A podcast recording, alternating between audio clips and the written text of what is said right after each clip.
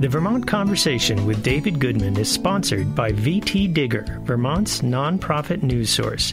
VT Digger is news in pursuit of truth. For the podcast of the Vermont Conversation and for breaking news, in depth features, and commentaries, go to vtdigger.org.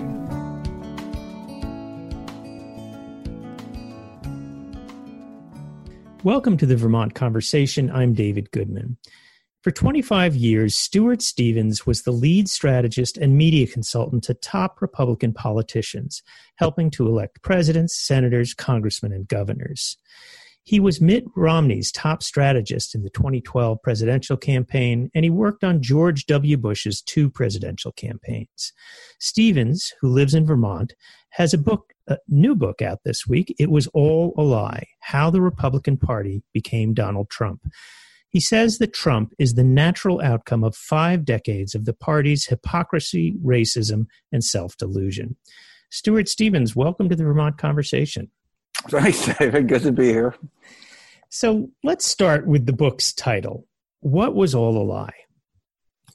Uh, what I thought were the principles of the party is the way I look at it. Um, so, you know, back in the dark ages, say four years ago, um, would have said that there was a collection of beliefs uh, that were values that at least 90% of the party could agree on. Um, so, what were they? Uh, character counts, personal responsibility, uh, strong on Russia, uh, free trade, um, very pro legal immigration. Ronald Reagan announced in front of the Statue of Liberty, signed legislation made everyone in the country before 19- 83 legal. Um, and that these were uh, some issues would come and go, but this would be what the party was based on. So it's not that the party's drifted away from these things. We've become, as far as I can tell, against all of these things. We're the anti character counts party. We're against free trade. We're Putin's poodles. Um, we're uh, for tariffs. We're uh, against all immigration. So, you know, you say, how do people abandon deeply held beliefs in three, four years? I think the answer is they don't. They just weren't deeply held. So, what I thought was a belief structure were just marketing slogans. So, there are other core tenets of the Republican orthodoxy government is bad, low taxes help the economy, homosexuality is immoral, voter fraud is uh, rampant, voter suppression is defending democracy. These things have always been a lie. What took you so long to acknowledge it?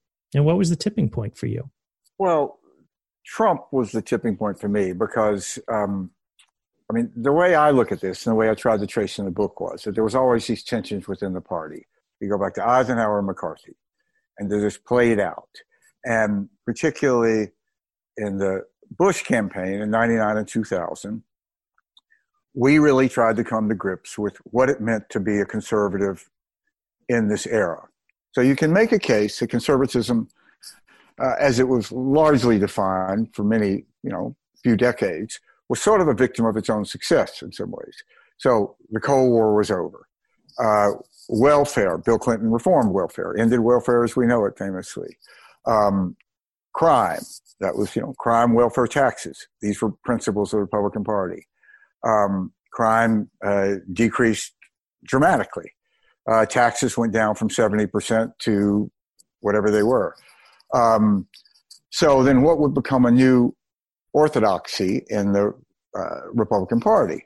So the way Bush looked at this was um, what a collection of ideas, policies that tried to put together under the uh, heading of compassionate conservatism. So he got a lot of grief from the right, some on the right, saying, So you mean compa- conservatism isn't compassionate? And his answer was, Yeah, that's what I mean. Um, and really tried to address it. Um, for Bush, uh, you know, the centerpiece of this was education. It, it's just what personally, for kind of interesting analysis, you could ask why, but it's what inspired him.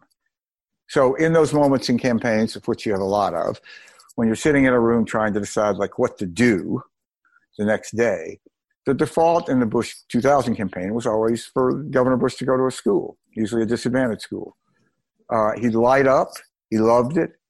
He knew a lot about it. He cared about it, um, as opposed to say healthcare.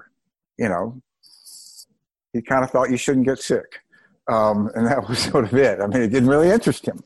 He didn't think it was a bad thing. He just it was not a passion with him. Education was. So then he gets elected. His first major bill was No Child Left Behind. So you know, it's just it's amazing to me. You go back and you look at this, and there's George Bush signing No Child Left Behind with Ted Kennedy over his right shoulder, which today would be presented like a you know indictment in a war crimes trial. Um, ladies and gentlemen of the jury, you know the Fox jury, this is why you should go to the Gulag. Um, and there is a sort of parlor game amongst some of us who work for Bush, trying to imagine what Bush would have been like if, had he not been a wartime president. And I, I, think in retrospect, it was sort of the last best hope to uh, redefine conservatism in a way that would have had a future in America. Because conservatism, I don't even know what conservatism means now, but it's certainly the Republican Party, I think, doesn't have a future in America. Um, so let's talk about Bush for a minute. You yep. obviously have a close personal relationship with him and uh, have expressed in the book, um, you know, a fondness for him. But by many measures, Bush was a disastrous leader. He launched an invasion of Iraq, a country that had nothing to do with the 9 11 attacks. Uh, 5,000 Americans died in that, hundreds of thousands of Iraqis died in that, uh, and we're still there. The, his tax cuts and economic plan resulted in a historic Great Recession. And the federal response after Hurricane Katrina was a notable failure. I get that he was a nice person, but do you also concede that he was a terrible leader? Well, let's take these one by one. Um, I think Iraq is obviously one of the great historical disasters in American history. Um, I have always believed, and look, let me just preface this by saying, you know, I worked in the campaigns. I did not go, as we would say, inside. So I was not privy to any of these decisions being made uh, inside the government.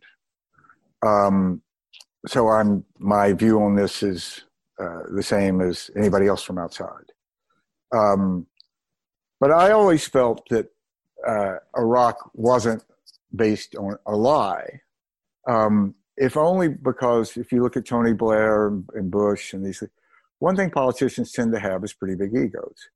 And if it was a lie, they would know that it would be exposed as a lie very quickly, as it was uh, exposed that there weren't weapons of mass destruction.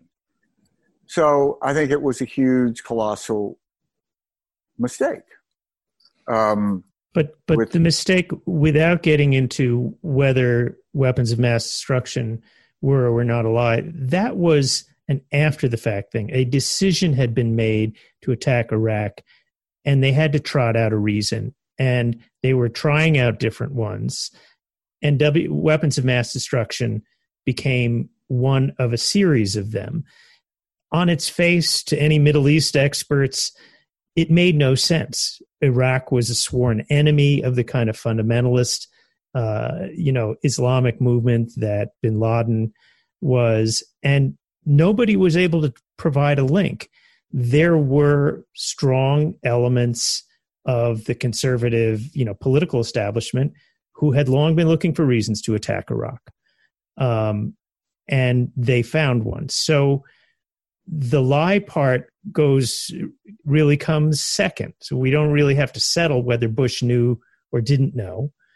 Um, well, I tell you what I what I always come back to on this is there's also an element was Bush trying to revenge his father.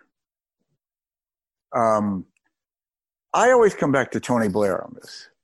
So at the time, people pretty much considered Tony Blair the smartest person on the planet.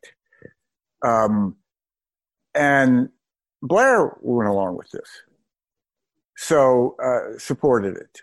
So I think you have to take it beyond Bush to a sort of fundamental miscalculation of the role of the West in the Middle East. So I think that there was a naivete that extended beyond the lie, uh, or whether or not it was a lie, beyond weapons of mass destruction, of the uh, ability to successfully export democracy. Um, it came at a time when there was uh, increasing numbers of democracies that were being established. And I've always thought that that played a large role in this um, a sort of well intentioned naivete. Um, it's a tragedy. Um, I think you could make a case that um, neither Blair nor Bush had been in wars. Bush had been in the reserve, but that, you know, you ask yourself, would Eisenhower have done this? I would say the odds are no. Um, and I think it is a, could make the case. Uh, it's why having leaders at high levels who have been involved in wars make wars less likely. I think if you look at Colin Powell's uh, reflections on his role, it's filled with deep regret. Yeah. Um, well, let, us return to something where you were in the room um, as, and, you write about the anti-Americanism at the heart of the current Republican project, and I. I must say this is one of the most breathtaking parts: the embrace of dictators uh, by Trump, the failure to condemn Russian bounties on American soldiers. Uh, right up to this weekend, he's interviewed about it and says quite freely that no, he did not raise that issue with um, Putin in a recent phone call. Do you think that Trump and his followers are traitors? Uh, I've come comfortable calling Trump a traitor. Yes, um, not in a clinical uh, indictment sense. Um, but in someone who is against America. Um, yes, I feel that. I think Trump, in many ways, is a perfect example, ironically enough, of an unassimilated immigrant. He never absorbed American values. Um, and you see this. Uh, Trump's a gangster, and he operates the country like a, like a gangster. Um, I think that, you know, if you ask Donald Trump, you can be elected, but it'll be the last election ever in America. He would ask you, what's the catch? I think he literally wouldn't understand the question. Like, what, what, what? Um, it's, I think he's surrounded by people who are incredibly weak and this includes Republican Congress for the most part. Um, and I find it just incredibly disturbing and sad. Um, you know, I look at it this way. I mean, these are the heirs to the greatest generation, right? I mean, guys like my dad, like so many, three years in the South Pacific, 28 island landings my uncle, who was machine gunned in Germany and never really recovered. Um, and there's tens of thousands, hundreds of thousands like them. Um, and then you have, they, they left this to this current generation of politicians and they totally squandered it. Republicans have. I mean, courage isn't standing up to Donald Trump. Courage is getting out of the boat when the guy in front of you got shot. And they don't have the courage to stand up to Donald Trump you know, when I say that these Republicans have been around in like 1776, 1775, we'd still be celebrating the Queen's birthday. I mean it completely. What you can hear them? What we're going to fight the King, most powerful army in the world? Are you out of your mind? We got to like work this out. Um, they're just weak. They're weak people. Um, and I know a lot of these people. I helped elect a lot of them. I think they're not bad people. They're good people. They'd stop on the side of the road to help you. Uh, they'd be good neighbors. Um, but they were presented with a moment that was a test, and they failed that test. and I think it'll always be their legacy. Um, not in the long term, but in the near term. And what I just don't understand is to go back to this question of ego, because I think politicians tend to have big egos, which I don't have any problem with. So do musicians, actors, athletes, writers, God knows. Why is it that they don't see this? Why is it that they don't see that to stand for something and to lose is so much better than just being reelected to nothing? I don't understand it. Um, they don't need the money. You know, I get it if you're working on the Hill, the person you're working for becomes a Trump person, it's hard to get another job, you don't want to lose your health insurance or this or that. Okay, that's not these people. Um, and when I look, think back, you know, if you go back to the 30s, like, why didn't America become fascist? We had a large fascist element. Uh, Europe was becoming fascist largely, a lot of Europe. Probably because of Roosevelt.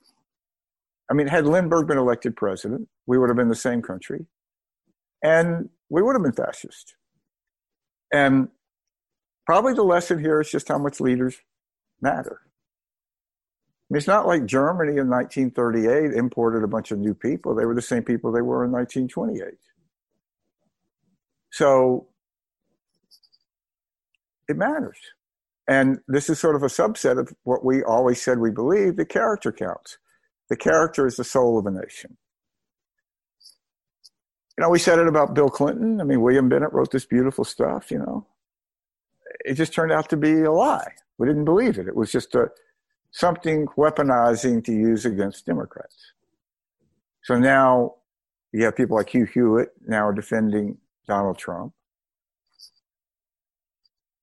It's just it's uh, it's just about power. That's all it is. Um, if you're just tuning in, uh, you're listening to the Vermont Conversation. My guest this week is Stuart Stevens.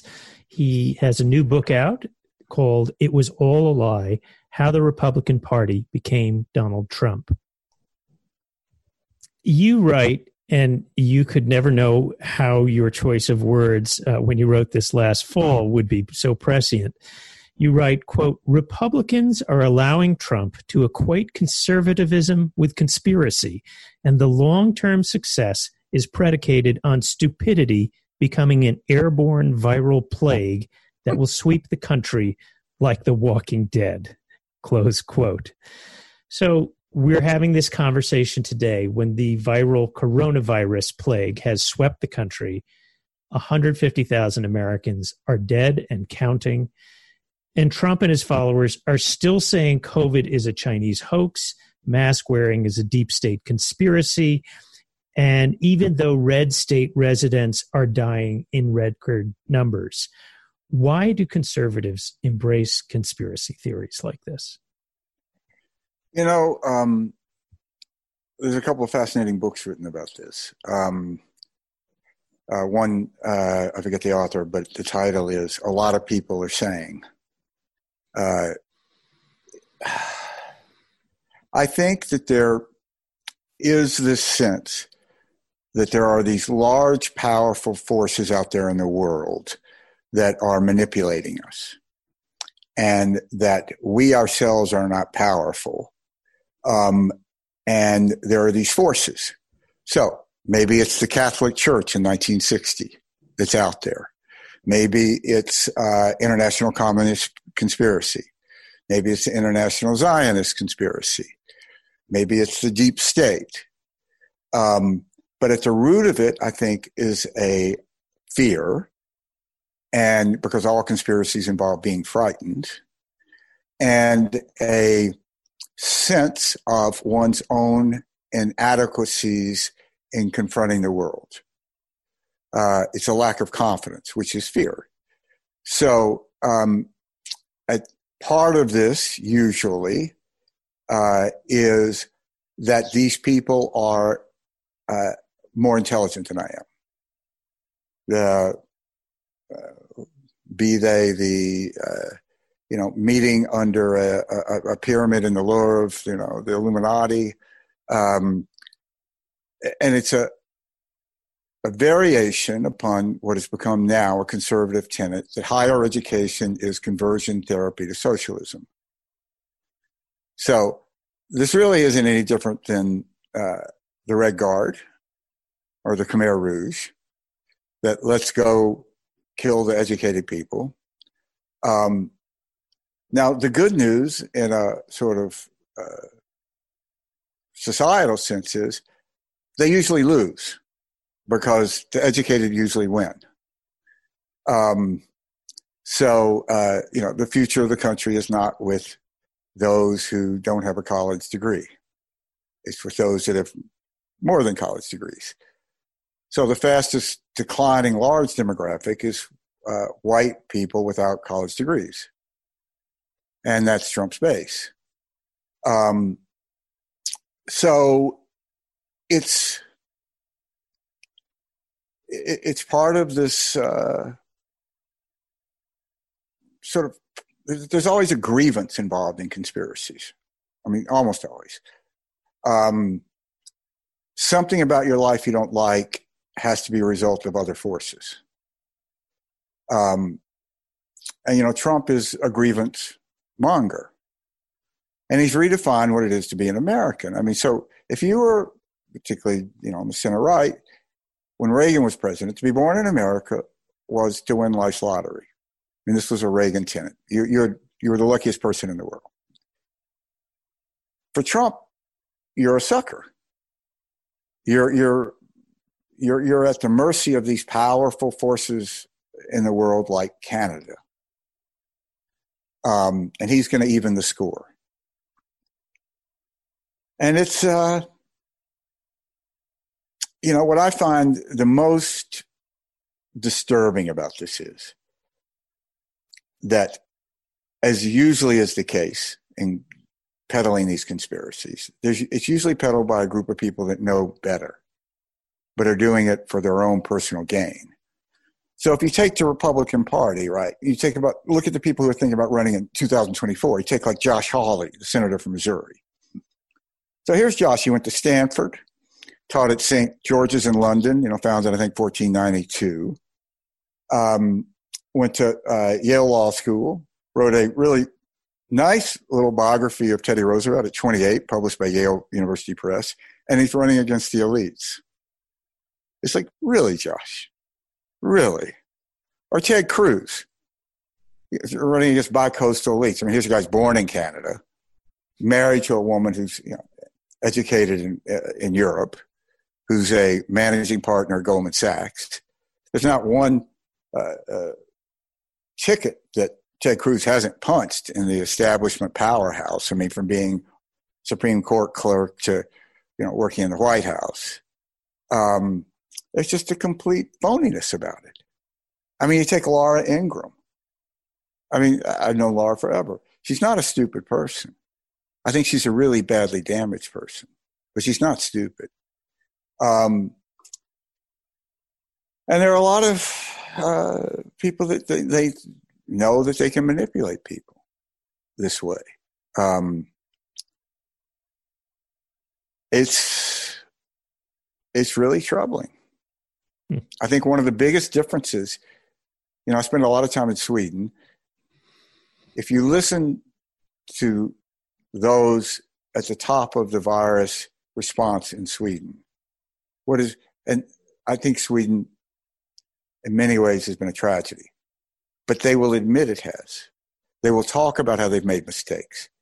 If you say to them, you've really handled this right, they'll, they'll correct you. No, we, we, we made these mistakes. We underestimated the ability for it to kill old people in concentrations. We should have done more. There's a sort of rationality to it. And that, I think, one of the great reasons that the United States has ended up suffering more from this is a result of this um, fear of knowledge fear of intelligence.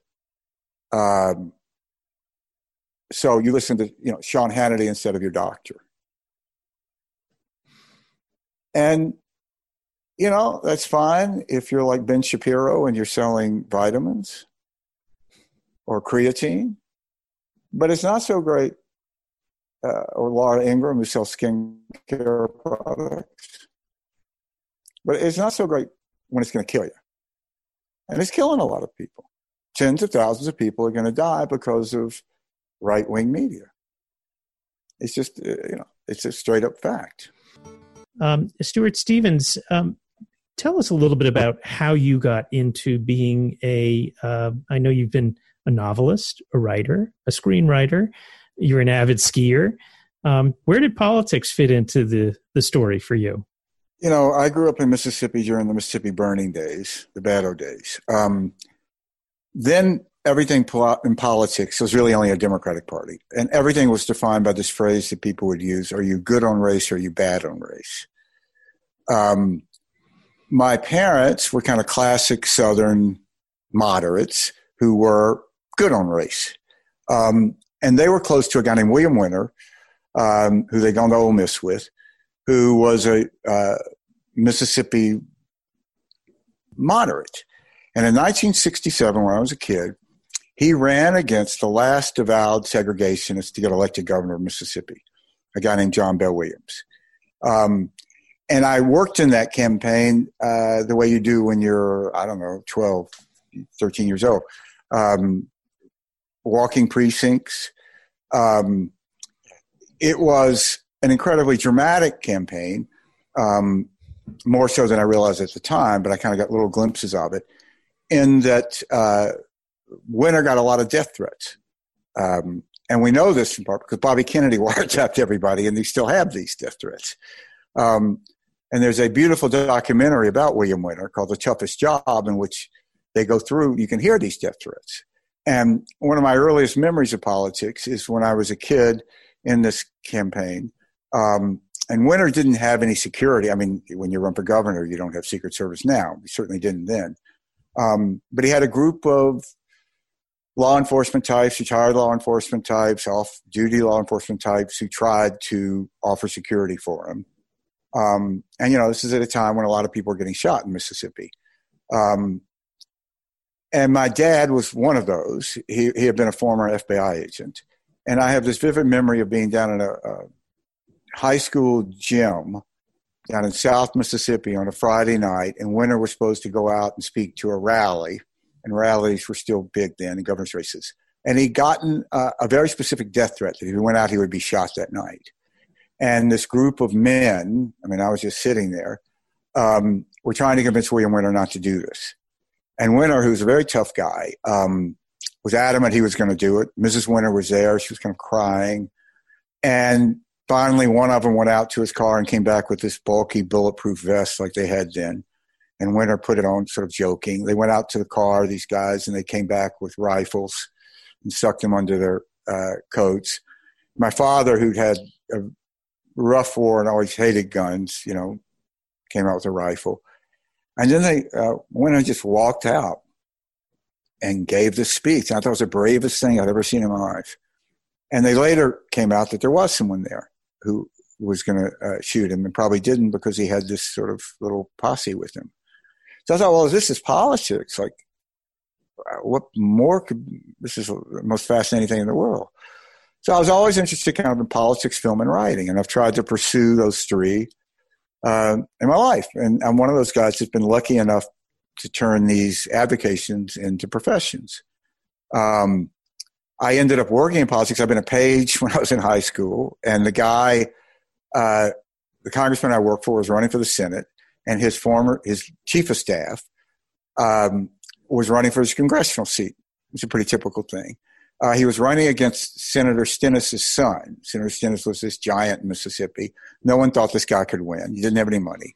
So he called me up, and I was at UCLA Film School then, and said, like, well, you have to make commercials for me. And I was like, well, I don't know how to make commercials. I just make these stupid little films. He goes, no, you have to do this. So I did, and he won, not because of anything brilliant I did. He was just the right guy at the right time. So then I discovered people would actually hire me to make commercials for them. So I could do it like migrant labor work. I could go work in campaigns. No one would pay me to write.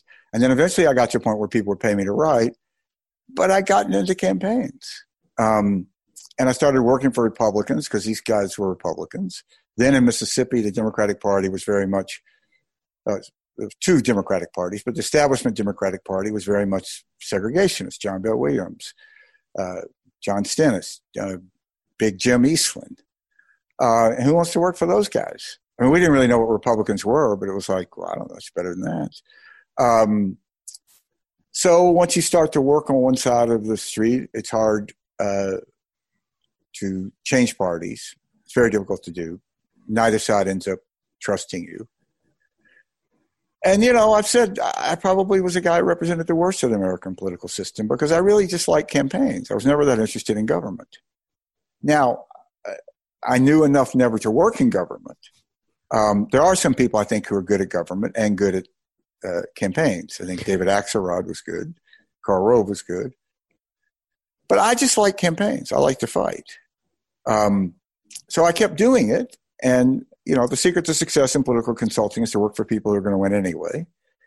I had good candidates, won a lot of races, and you start doing bigger races. And I started doing stuff, you know, abroad, which is kind of interesting. So I just kept doing it. I didn't really think about it that much. So you say that you played on the dark side. What do you mean by that? Give well, us an example. Um, I'll tell you, uh, first race I ever did. As I say in this book, I played the race card. I didn't really think of it as the race card then. So here's the situation. My guy was a white Republican running for Congress in Mississippi. He was running against a white Democrat uh, in a district that was about 40% African American. Um, and there was an African American independent running. So, you know, it was the first race I'd ever done, but it didn't take long to realize uh, the Democrat was going to get 90% of the African American vote um, unless they voted for the African American independent. So I made this commercial, um, which I thought was very clever at the time, which was just sort of like a PBS voter announcement. It wasn't anything um, scurrilous. It just said there are three candidates running for Congress and had a picture of each one, um, including the, the, the, black independent. Just said, you know, independent who could be the first African American uh, elected uh, since Reconstruction. So uh, the goal was to inform African Americans that they had an African American candidate in the race. Now, in the end, my guy won with 51%. So you could say he would have won without that, but I don't know. Um, so, you know, I would say that sort of, uh, but certainly when I uh, learned the lesson, began to learn the lesson that race is the key in which a lot of politics is played, um, particularly in the South, but I think everywhere. Um, you know, I think, uh, listen, I, I, I think everybody who works in campaigns does stuff that would not be their better self. I think the Obama campaign uh, and I know a lot of these people. I like a lot of these people. Um, they basically they ran as accusing Mitt Romney of murder. Um, I think they look at Mitt Romney now, and that's not their proudest hour. Um, I've never been bitter about that in that race. I mean, I kind of think all this is fair, or not fair, but it is. Um, but that's that's true. To me, the, the biggest regret in the Bush years uh, was uh, in 2004 the same sex or traditional marriage uh, constitutional amendment effort, um, which uh, I think is regrettable. I mean, I really wasn't involved in it, but um, and at the time, you know, it's one of these fascinating issues. You look at 2008, every presidential candidate, Democrat and Republican, was against same sex marriage. So Bush's position wasn't any different than Bill Clinton's position. Um, but uh, I, I, don't think it reflected who we were. I mean, one of the big differences, I think, and I think this matters. If if you look at in the in the Bush era and for other people I, I work for, it was clear that the Republican Party's failure to attract African Americans. What was clear, the Republican Party was failing to attract African Americans. That was math. So we acknowledged it as a failure. and we talked about it as a failure. And so Ken Mehlman went in front of the NAACP in 2004. He was then chairman of the RNC and apologized for the Southern strategy. We talked about a big tent. Now, does that matter? I think it does matter. I think aspirational goals are important. Um, now in the Republican Party, we don't ever even talk about being a big tent. Um, and we sort of settled into comfortably being a white grievance party. Um, and I think that makes uh, makes a big difference. So if you look at Hispanics, I mean, Bush got up to forty two percent, I think, Hispanic vote in two thousand four, um, and this was something that Bush came to very naturally. First, I mean, in Texas, the whole Tex-Mex culture of Hispanics, it is really different. I mean, even Ted Cruz does a lot better with Hispanics than most Republicans do.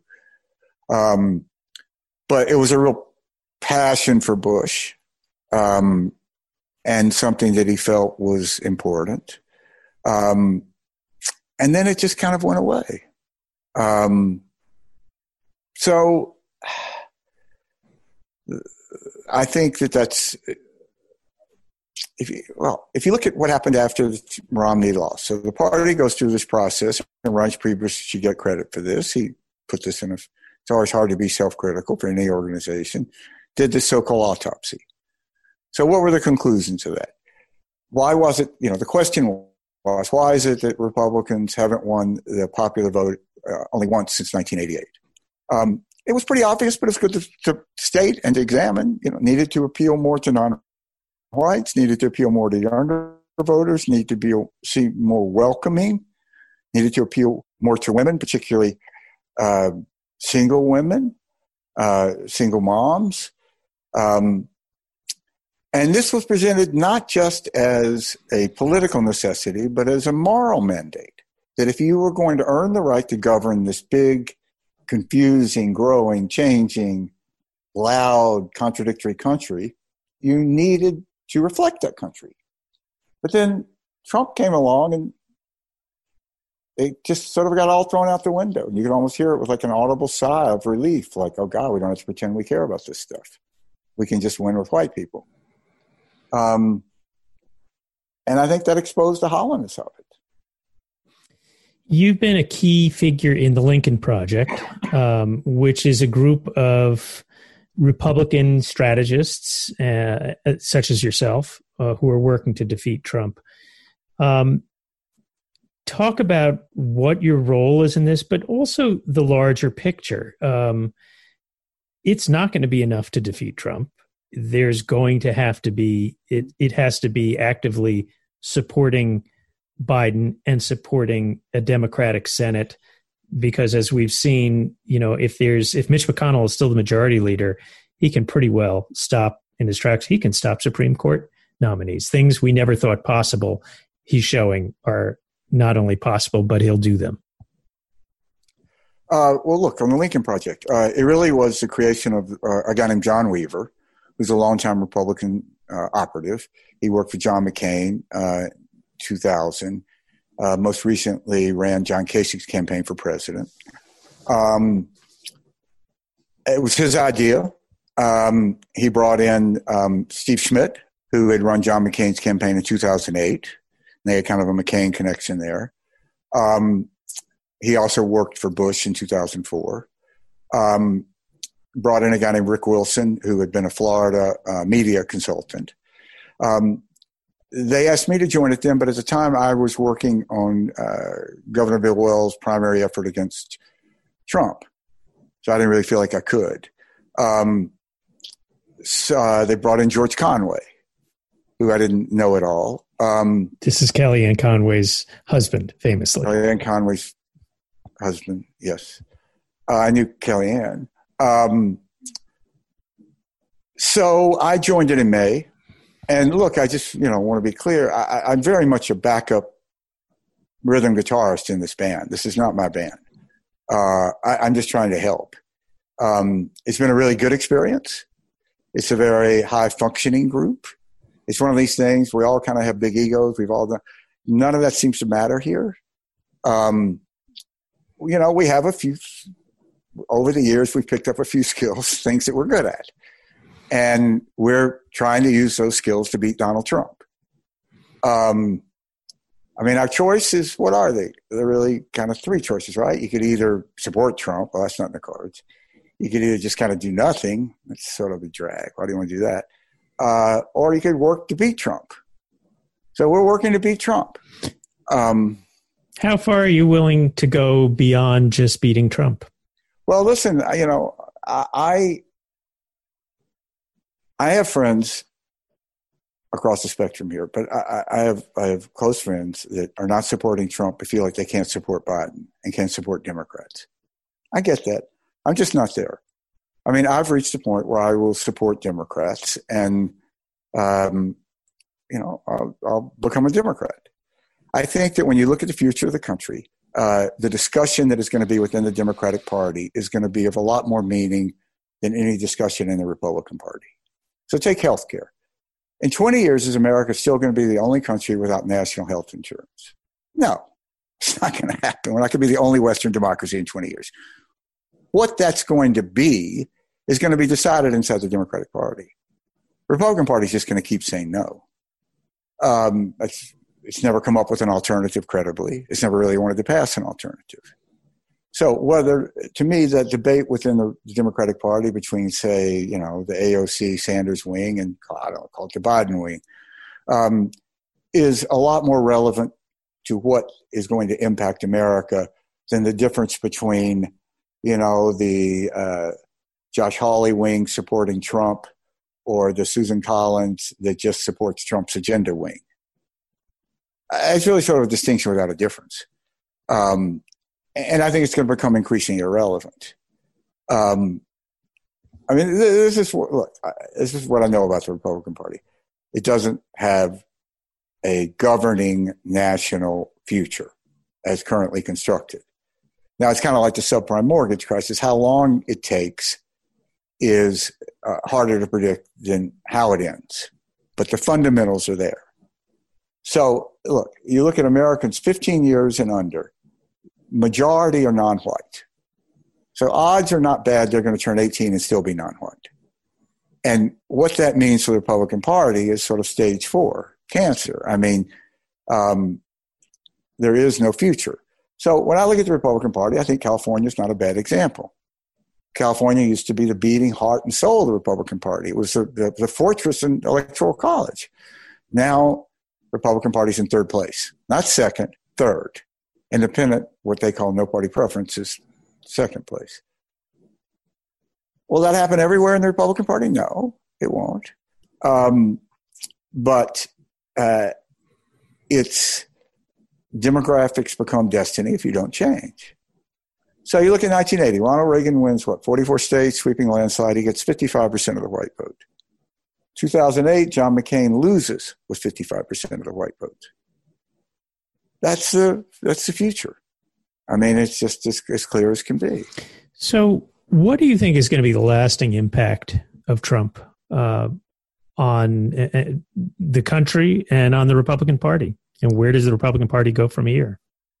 I think, well, I think a bunch of sort of contradictory things, uh, which is pretty much to say I don't know. Um, I think history tells us that once a major political party legitimizes hate, which is what the Republican Party has done. It's very difficult to undo that. And it plays out in ugly, unpredictable ways. Um, I think what happened in Portland is a good preview of that. Um, I think at the same time, um, it, it is the death of conservatism. So you know, I did this a long time. If you asked me what is conservatism today and held a gun to my head, I'd tell you to just go ahead and shoot. I have no friggin' idea. Um, and say what you will about Elizabeth Warren, she can articulate a theory of government, and she can defend it. Now, you can hate it, you can love it, you can like some of it, some of it you can't. She can art- defend it with credibility and rationality. I don't know anyone on the conservative side, center right, who can do likewise for what it means to be a conservative. What is it? I have no idea. Uh, deficit? Really going to start talking about the deficit now? I mean, are you serious? How, how do you do that? Um, uh, foreign policy. I mean, Bernie Sanders is is to the right of Trump on Putin. Um, trade, Sanders and and and Trump are pretty much in the same place. Um, where the character doesn't count, party.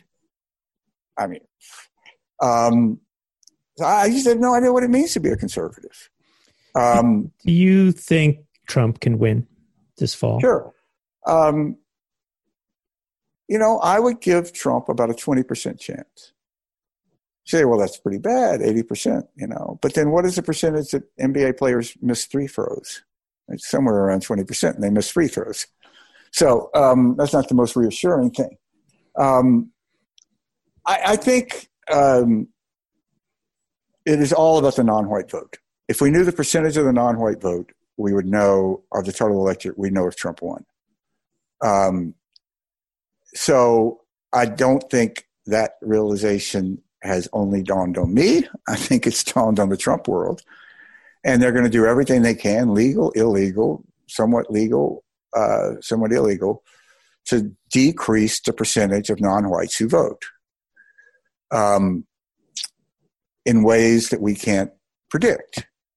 So, look, I've always been the anti conspiracy guy in government, you know, because I've actually seen how government works. And it's usually like, you know, sort of trying to say that there's, you know, some secret plot at the DMV, you know, it's usually just the DMV. Um, but, you know, you have to ask yourself so, uh, would Trump has now staffed the government with people who will do anything. So you take Chad Wolf at, at DHS, right? If Trump ordered uh, Wolf to go into Dade County Courthouse uh, Sunday before the Tuesday election and seize ballot boxes because there have been reported irregularities, would Wolf say no? I don't think so. And then say, play that out. So they get these ballot boxes. So courts would go crazy. They'd order them to be returned. But then there's a question, have they been opened or not? You get chain of custody questions.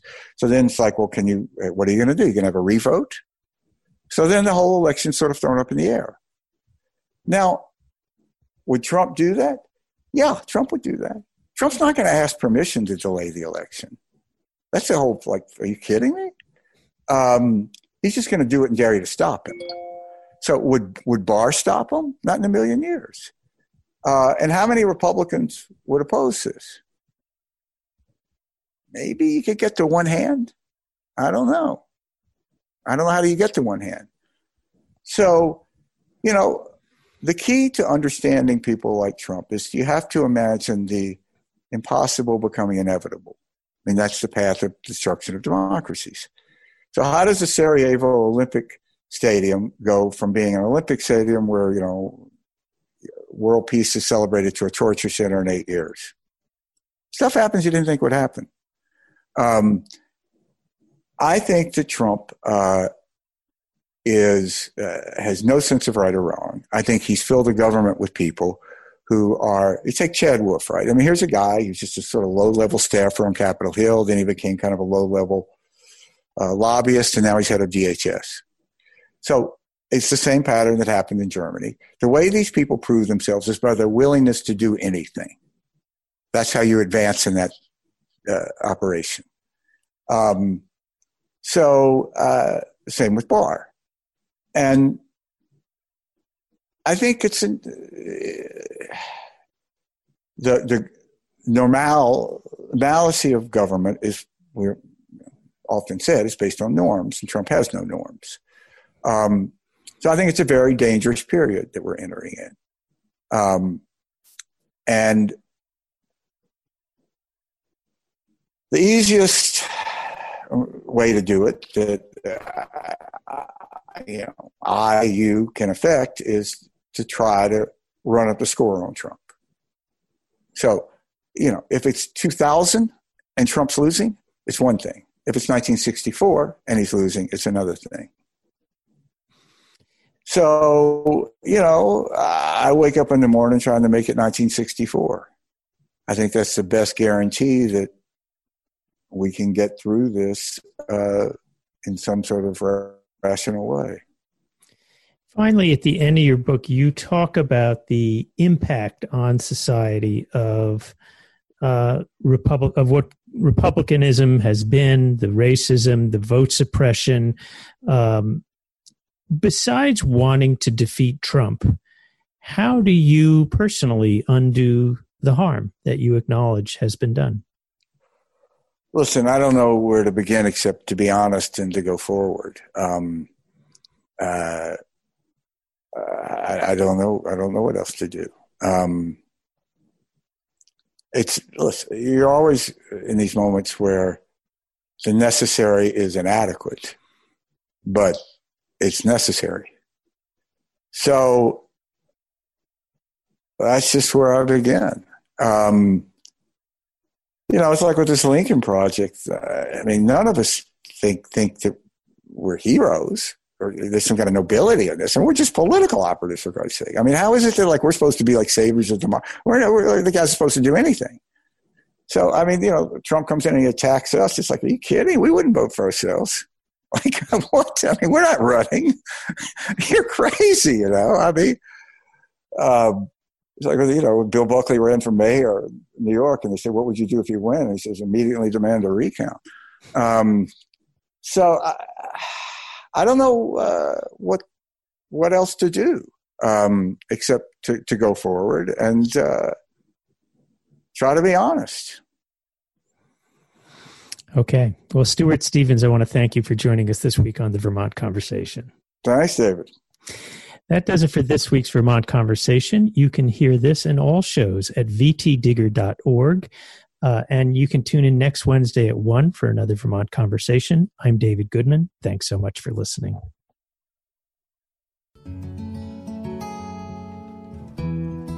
The Vermont Conversation with David Goodman is sponsored by VT Digger, Vermont's nonprofit news source. VT Digger is news in pursuit of truth.